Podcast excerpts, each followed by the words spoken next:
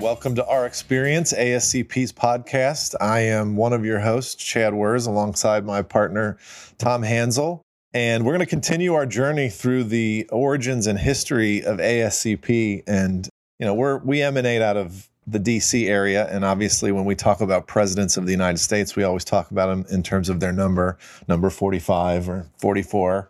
We are really excited today to have Scott Carruthers, who is number 20 in ASCP's presidential history in our 53 year history. So, Tom, I'll let you uh, introduce Scott. Yeah, welcome, Scott. I appreciate you joining us. We've known each other for for several years, and I tell you, I've learned a lot from you over the years. But I'm really excited to get back to talking about the origins back in the 1980s and 90s, and, and really when when you were a part of ASCP and, and your leadership there. And so we'll start off with kind of asking you questions about the beginnings when it comes to long term care pharmacy. Great. Well, I'm looking forward to it. Thank you for inviting me. Absolutely. Why don't you tell us a little bit about just tell us a little bit about yourself and your in your history? I'm an old guy. I've been around a long time. I'm still working, but I, have had my own pharmacy. But I started in pharmacy. I was about 13, and I was delivering prescriptions on, on my bicycle in a beach town in in San Diego area, and knew I wanted to be a pharmacist early on due to some mentors that I worked with, some pharmacists. And then um, I actually uh, had a partnership in a pharmacy and a medical building, and, and I started to read a little bit about you know what was happening with Medicare and nursing homes, and I had a friend that was servicing some what he called rest homes, and I thought it was pretty interesting, and I decided that uh, this would be a, a, new exciting era for pharmacists. So I sold out to my partner and uh, started a opened a closed door pharmacy in San Diego. One day I was reading, uh, I think it was Pharmacy Times or one of those magazines about this guy uh, Rick Berman that was uh, starting a organization for long-term care pharmacists, and they were going to meet in Chicago. So uh, I decided I better find out what that was all about. So I, I did attend the first several meetings, uh, yearly meetings of ASCP. I think there were 83 or 84 of us that met in Chicago that first year, and I met a lot of wonderful people. We spent probably the first couple of years flying around the country visiting each other. One of the most remarkable things I can say about ASCP was that we taught pharmacists how to be colleagues as opposed to competitors. Uh, we shared things, even though we may have been vying for the same long-term care facility, but we, we did share how we were doing things. And in some cases, we even shared taking calls. So I was in long-term care for a long time. Worked, as I said, I sold my company to a larger company, and then over the years worked for a couple of nursing home chains. Uh, Beverly Manor, Beverly Enterprises was one, Care Enterprises was another. And then as things started to consolidate and it became a big business, it just wasn't as fun as it was in the very beginning. So I left long term care and just sort of semi retired, but I worked at a Rite Aid and spent time with my kids and had a daughter that had a full ride of, playing soccer at a major university. So I got to see all her games and then one day a headhunter called me and uh, said, Have you ever heard of the AIDS Healthcare Foundation? And I said, No.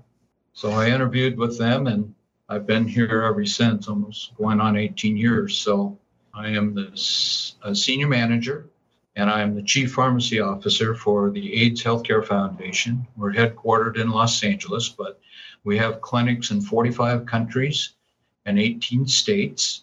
When I joined, uh, there were four pharmacies in our uh, legacy clinics in the Los Angeles area. We now have 62 pharmacies, two central refill centers that are fully automated, utilizing a lot of the concepts we developed in long term care, adherence packaging, both strip packaging as well as uh, these punch cards, all automated in these days. Let, let me ask you before we dive before we dive deeper into AHF, and I definitely want to go there with you. I want to go back to that beginning time with ASCP in long term care. And I appreciate sure. the comment that you made because Chad and I have both been in long term care our entire careers, and and we we've talked and admired the fact that long term care pharmacy, like you said, seems to be more of a collaborative effort, if you will, and and we've we've helped each other over the years and continue to do that today. The, the one of the purpose of this podcast is so we can continue bringing ideas and innovation to all of our long term care friends.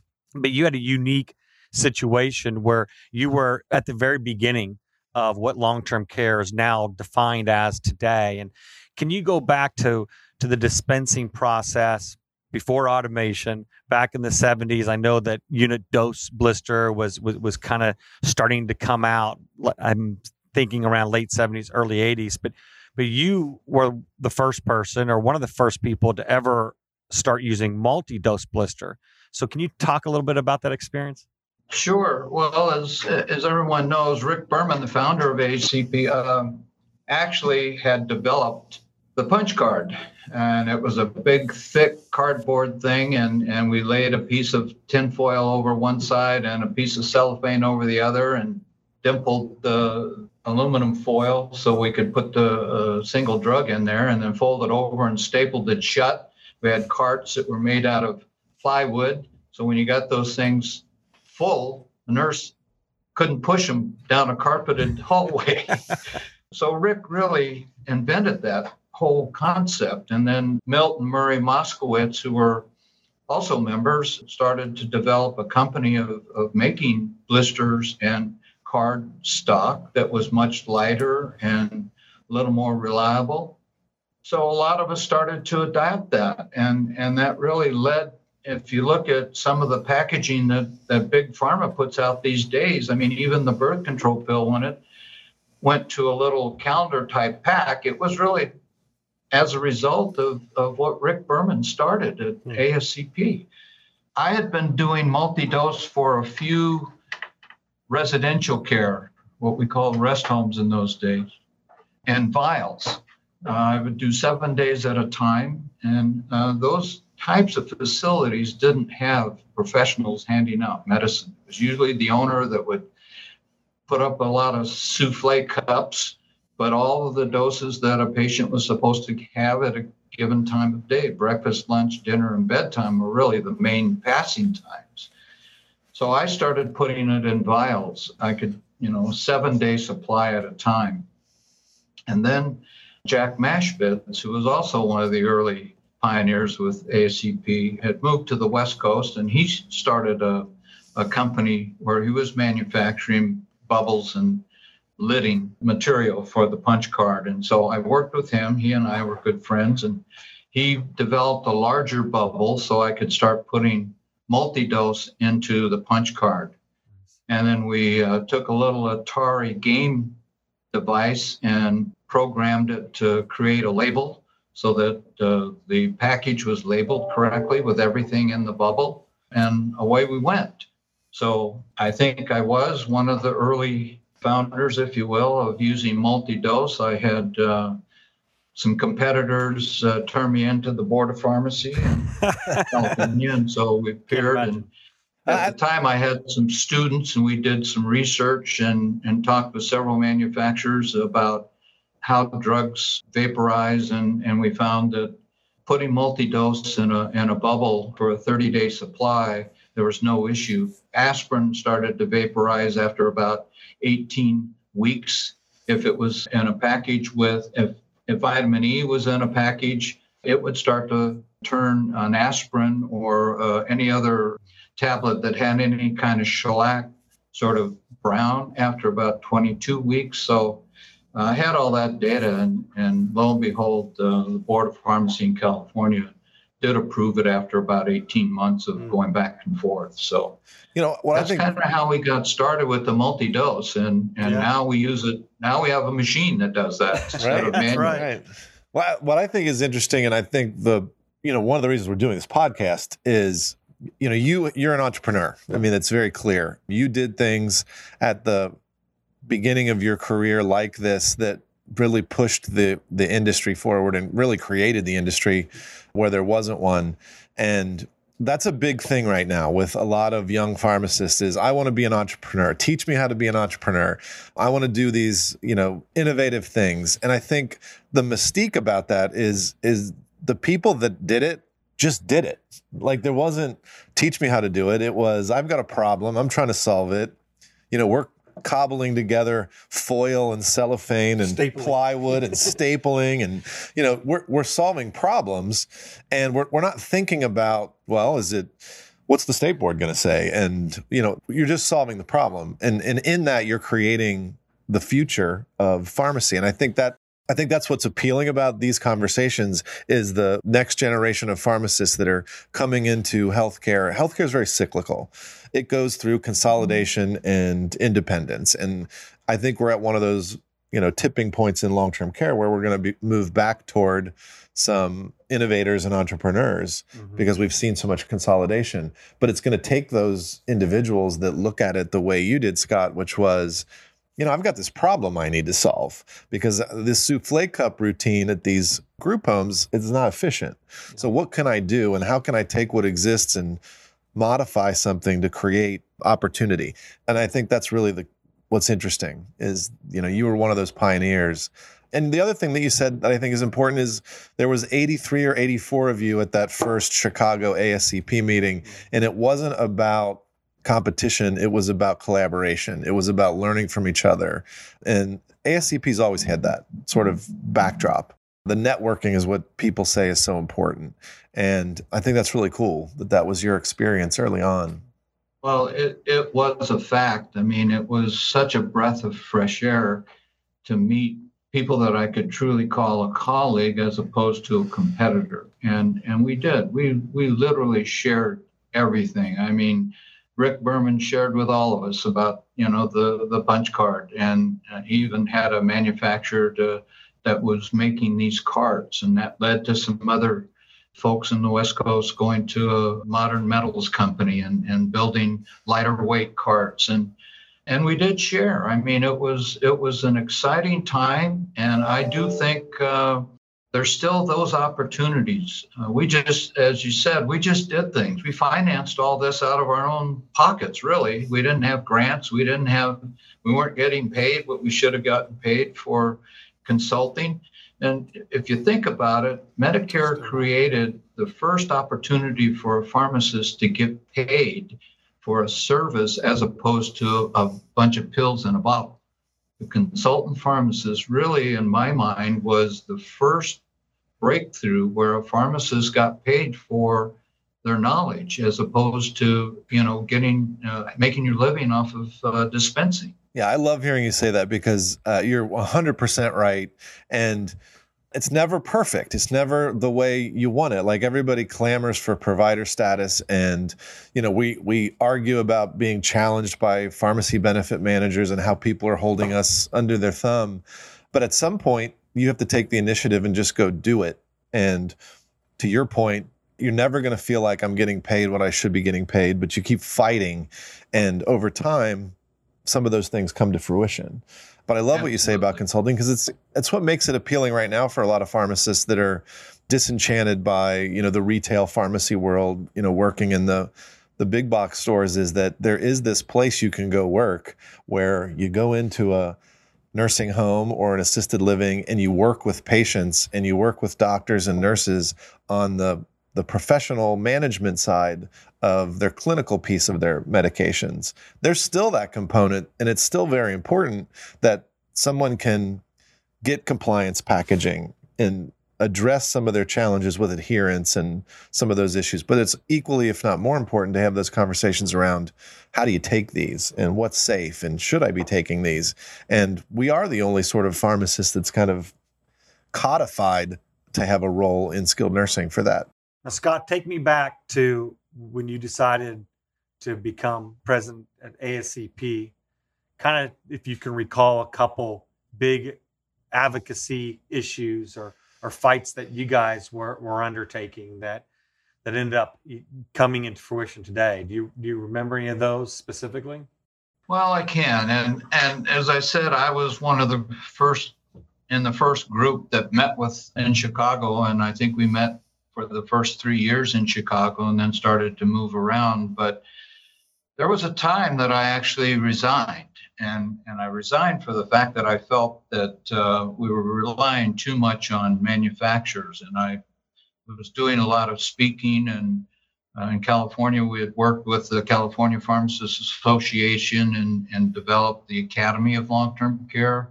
Uh, we didn't have enough folks or finances to develop a, a branch, a state chapter of ASCP at the time. So we were able to convince the the powers that be at the California Pharmacists Association to develop a, an academy. And I was doing a lot of speaking at you know meetings and so on and so forth. And and I remember distinctly I was talking about a particular drug at the time, and uh, that really it wasn't demonstrating that it had uh, the effects that was claimed.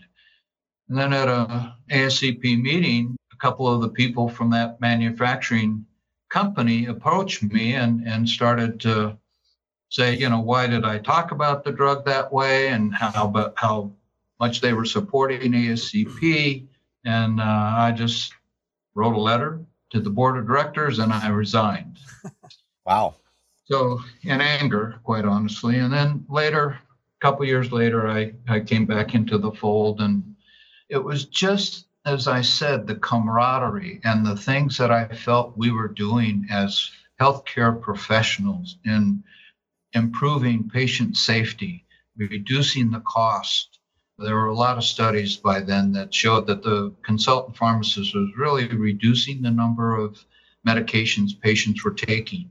The outcomes were improving for elderly people. They just weren't uh, being warehoused in, in nursing homes any longer to, to die. And I, I felt the pharmacists really had a huge part of that. And, and it was significant. And so uh, I just, you know, ran for office and became one of the board members. And anyway, I, I did earn the uh, George Archambault Award during all that that time. And, and so a couple of folks thought, you know, maybe I should run for president. And I did and was elected. And and uh, I don't know what the structure is now, but he became president elect, and then president, and then chairman of the board. So it's really a three-year commitment, and Still that it was the time of my life. Again, I had a chance to go out and meet people and and uh, talk to pharmacists that you know were in long-term care but weren't necessarily ASCP members, and just explain to them how much you will learn and and people ask me, you know, well, why do you give away your secrets? And I'd say, well, look, you go to an ASCP annual convention, and if you're a speaker, and let's say there's a hundred people in the room, I says I can tell them what I'm doing, and they get one idea from me. Before that meeting's over, I will talk to those hundred people, and I'll get a hundred ideas for the one that I gave away. I said, you know, it doesn't. The odds aren't any better than that.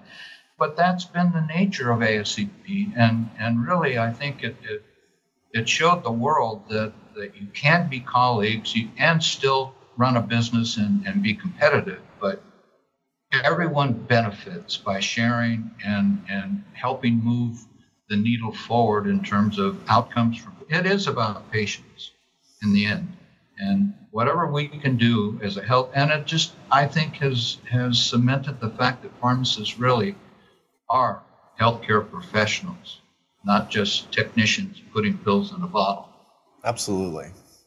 So I know that you joined forces with AIDS Health Foundation, and they started back in 1987. Tell our listeners a little bit more about AIDS Health Foundation mission, what you all do outside of just pharmacy. I know it's clinics and even, I believe, clothing stores and, and a few other things. But give me the overall kind of mission there before we dive into the to the pharmacy part of it. Sure. Well, our mission statement is that we provide cutting edge medicine and advocacy regardless of ability to pay. That doesn't mean they don't have to pay, but they don't leave our pharmacy without their medicine, period. We are a not for profit. We're a worldwide organization. And as a senior manager, I get to dabble in all of that. And then as the chief pharmacy officer, obviously, we operate our pharmacies. And in today's world, and this really applies to long term care in every phase of pharmacy, but the opportunities for young pharmacists now, day by day, state by state, pharmacists are getting more and more prescriptive authority. Almost every state now, a pharmacist can administer any kind of a drug that they have a valid prescription for. So that's injectables, that's eye drops, that's ointments. In my era, you couldn't touch a patient. Now we can do hands on. I cringe at news articles where all you see about a pharmacy is the Abbott counting pill and somebody counting pills. I don't allow that at AHF. If they're going to take pictures of us, I want the pharmacist sitting down, maybe even with a stethoscope, counseling a patient. I don't want to pay pharmacists to count pills. We have robots now.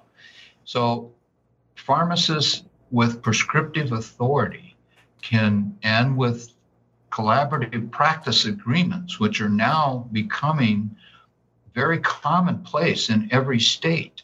The long term care pharmacist, with a collaborative practice agreement, can make those changes. They can order labs, they can, they can actually prescribe in, in appropriate settings. So the opportunities, you just have to go, and as you said, you just have to go do it you know, I started my long term care pharmacy as a closed door pharmacy, and I got inspected every week by the board of pharmacy because I didn't have my hours on the board on the door and I didn't have a sign. So I finally put up a sign, Medic Pharmaceutical Services. I didn't use the word pharmacy, and I painted on my door my hours were prescriptions filled by appointment only from 11 a.m. to 1 p.m. And they had to leave me alone because I met the law but you just have to do these things. That's yeah. and now That's with great story. with the opportunity to prescribe and and truly monitor a patient outcome with the drug therapy. I'm not saying that we diagnose, that's somebody else's responsibility, but we are the drug experts. Yeah. And the opportunities are just starting to unfold, in my opinion. Yeah, I, I, there's an old saying: you either ask for permission or beg for forgiveness. And I think pharmacists like you are, are the ones that have led the way because you've you've done what you've needed to do, and then if you've gotten any pushback, you just look kind of beg for forgiveness. Oh, I, you know, I've got my sign now. I, I've got my hours on here now. But what I'm doing is improving the lives of people that I'm taking care of, and it may not comply with the current law or regulation or standard, but that's because you're behind me and not and catching up, not because I'm doing anything wrong. And I think that's important. That's an important lesson for all pharmacists. Chad, where are we at as far as an industry when it comes to pharmacy and provider status? Yeah, I mean, provider status, I graduated in the late 1990s. We talked about it in pharmacy school then. We're talking about it today. It's gone through a number of iterations from, you know, broad provider status to rural health and underserved populations to what we have now in a in a vaccination test treat vaccinate sort of bill before Congress. Part of it is getting identified in the Social Security Act as a bona fide provider that can bill Medicare. All those bills do that. Obviously, the vaccine bill and the test treat bill represents a recognition of how well pharmacists performed. And to, to Scott's point, during the pandemic, especially in the early stages of the pandemic, we would run around here and tell people we're not here to tell pharmacists what they should be doing. We're here to tell the government that they need to change some regulations because pharmacists are are doing it. Mm-hmm. There's no should I do this when the building's on fire? There's just put the fire out.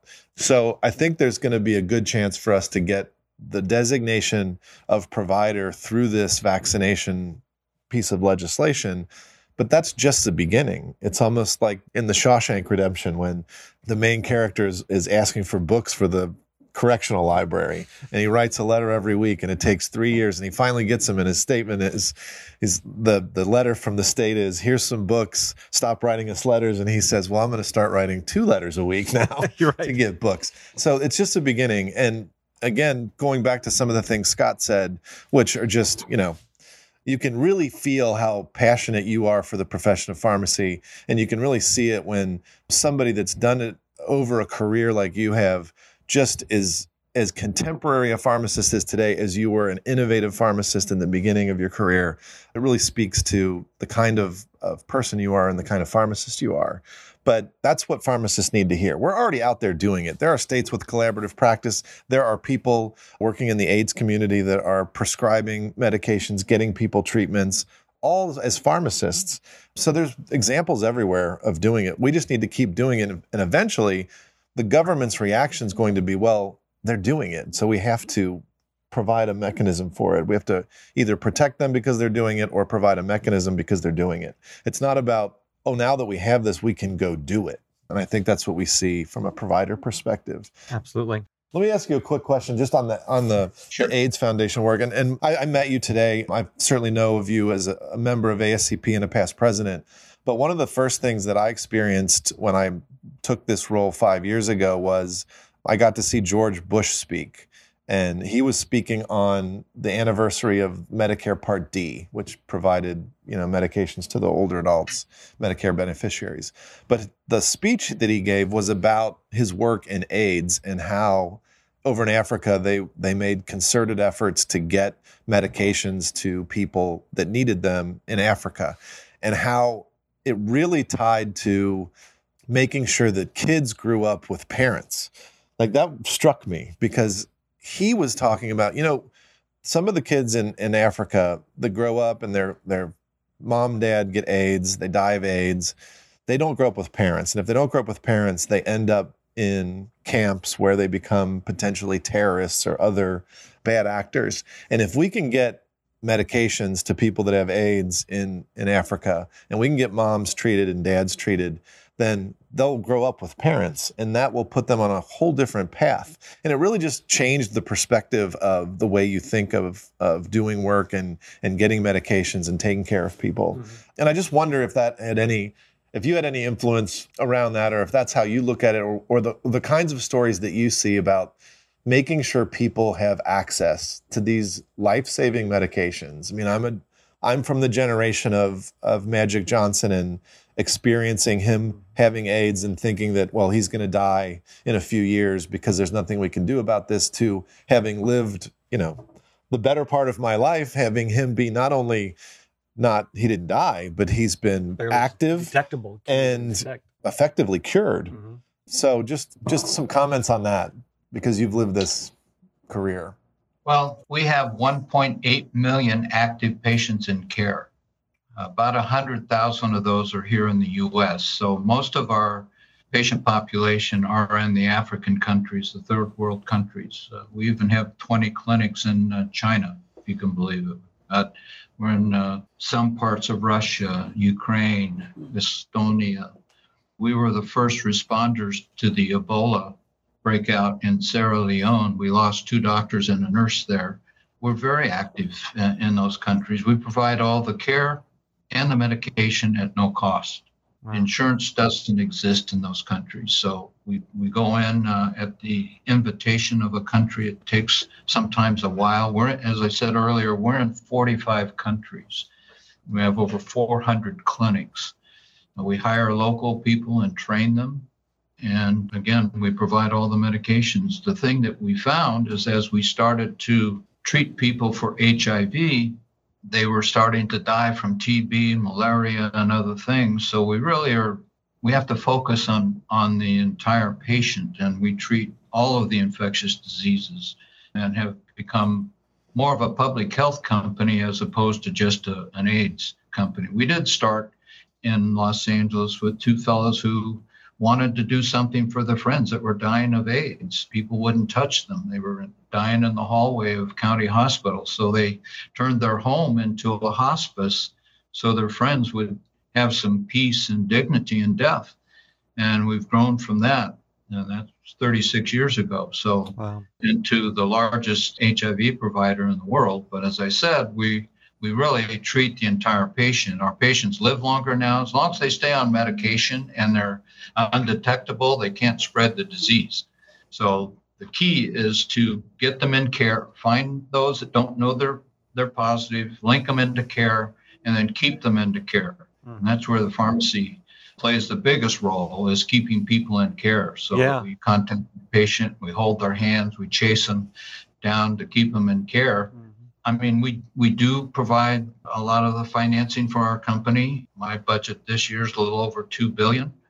And so we are an important S in terms of keeping 1.8 million people in care from a financial perspective, but we also are clinically involved with our providers and, and our patients and, and certainly keeping them in care. That is a very noble cause, and and I love the fact that most of what you do is is more of a foundational thought process and providing the free medications to those underserved communities throughout the world. And it's certainly amazing what you guys have been able to accomplish there, what you've all been able to accomplish. You mentioned technology a couple times. I've had the real luxury of being able to, to go to both of your hub pharmacies in Fort Lauderdale and and there in Gardena, California, and been able to see that technology. I know that's all compliance, adherence based thought process. You dispense medications and compliance packaging from your probably a little better than the early days the multi-dose dispensing to to now but talk a little bit about how your focus and your drive is to stay the most innovative in, in using technology so you can be able to provide this well that's the point is that you know one the healthcare system has taken away the ability of pharmacists to make money off of the drug product so we have to focus on how can we do the dispensing safely and economically as opposed to the way we've done it traditionally. And so automation has certainly improved the safety and certainly has reduced the cost. It costs us about half to fill a prescription in our two automated refill centers as it does at the home pharmacy. So that's a significant difference. But when we started to automate, we told our teams that, you know, they worried about, oh, I'm going to lose my job. You're going to replace me with a robot. And I said, no, we're not. What we're going to do is take the routine, repetitive task out of your pharmacy so that you can spend time with the patient. So you can hold their hand. You can ask them, what are the other problems that they're faced in, in getting their meds? Is it is it because they don't have transportation? Is it because they don't have the money? How's their diet? How's that impacting their living? Uh, what are their living conditions? What are the things we can do to help maintain your anonymity if that's a big problem? And that's what we focus on. And, and that's what we've done with automation is that we take the repetitive routine task out of the pharmacy so that the entire team, our technicians, many of our technicians now are becoming phlebotomists so that mm-hmm. if the clinic is understaffed, we can float a, a technician over to help draw blood or if the clinic uh, is closed for one reason or another, they can still come into the pharmacy and get their blood drawn. It's convenience. It's making life easier for the patient to receive care and to stay into care. So that's what automation has done for us, and we're we're expanding both uh, the Gardena site and the Fort Lauderdale site, so that we're going to double the capacity in both locations. I have 11 pharmacies on the drawing board right now, so by the end of the year we'll have 11 more locations. Wow. And so, you know, I, I expect by the time I'm done, uh, and I'm going out feet first. I'm having too much fun, and I have to say, a lot of that is based on my experience in long term care and ASCP. I've carried over many of the things I learned there, and certainly the collaboration and the, the fellowship and, and the importance of what pharmacists can do and, and what pioneering and just plowing ahead and, and getting it done really can do both for me as an individual and for the profession, but most importantly, what it can do for the patient. So I, I appreciate my my years at ASCP. I miss a lot of that, but on the other hand, I, I I've been able to use uh, much of what I learned at ASCP and during my years in long-term care and applying it to today. So I'm I'm thankful for that. Well, I mean, Scott, you you have a superpower and it's pharmacy, and you've used it to just have a profound impact on people all over the world. And we're happy that you shared yourself with ASCP at the beginning of our organization and, and of long-term care pharmacy, and just just proud of what you've accomplished and um, just amazing work. And, well, thank you. I'm having fun. I learn things every single day. I'm 85, so uh, if I wasn't having fun and if I wasn't learning things, uh, I I would retire, but I can't. There's still a lot of work to do. The opportunities are still there, and and I can help the the new students and and the younger pharmacists kind of go down that same path and realize that, you know, I what I learned on the board of pharmacy was three words: shall, should, and silence. If it says shall, that's you got to do it. If it says should, well, that might be kind of like a standard. But if it's silent, go for it. That's awesome. I love and, it. Uh, I love that. The three S's of the and, pharmacy, huh? That's right. and that's what you have to do. Yep. You got to yeah. take risk. Yeah. Risk in everything. Well, it Uh, I agree completely, and it's and it's risk and, and staying on the cutting edge, but it's also compassion. You you you brought this up, but I'm going to actually quote you. You did an interview a while back, and and I and I stole this quote here from you, and I'm going to read it back to you if you don't mind. But it says, "This is this is you talking during the interview." It says, "You've got to have compassion above all. Compassion will be the driving force in the work that you do. You must also have patience." And understand that the client's needs must come first. If you put patient needs first, you'll be able to have a tangible impact on the clients that you serve. And I, I so appreciate that that that quote. It tells me right there that Scott Crothers is is about the patient first and foremost. And you've lived a legacy of being on the cutting edge and pushing the envelope.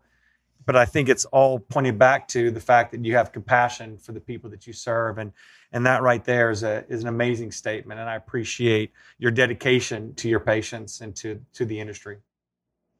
Well, thank you. I've had a lot of help, and uh, you you don't do these things by yourself. So uh, I've been blessed, and and I've been given some freedom here at AHF. And, and as I said, I, I really learned a lot from my colleagues at ASCP over the years, and you just keep moving forward and, and take what you learn and apply it and, and don't be afraid to make mistakes. Don't be afraid of, of change and uh, go from there. That's awesome. Well scott i want to thank you for being here today being generous with your time sharing yourself with us and all the audience and members that'll take this podcast and, and these words and, and apply it to their work and their careers so we certainly appreciate it and keep having fun well, thank you, and uh, I appreciate you uh, for inviting me, and uh, I've enjoyed this. So, just for everyone on the on the call here, if uh, if you're in the Los Angeles area, please stop by. Uh, I'm still sharing uh, because I'm going to learn more from you than you'll learn from me. So, we always invite guests. We had Sheila Arquette from the National Association of Specialty Pharmacy out uh, a couple years ago, and did a tour with her to some of our pharmacies and our central refill operation. So we're always open and, and willing to show you how we do things. That's awesome. Well, thank you so much. Thank you, my friend. Take care of yourself. All right. Well, that's our experience for this week. We'll be back next week with another Drop podcast. Thanks for listening, and we'll see you next time.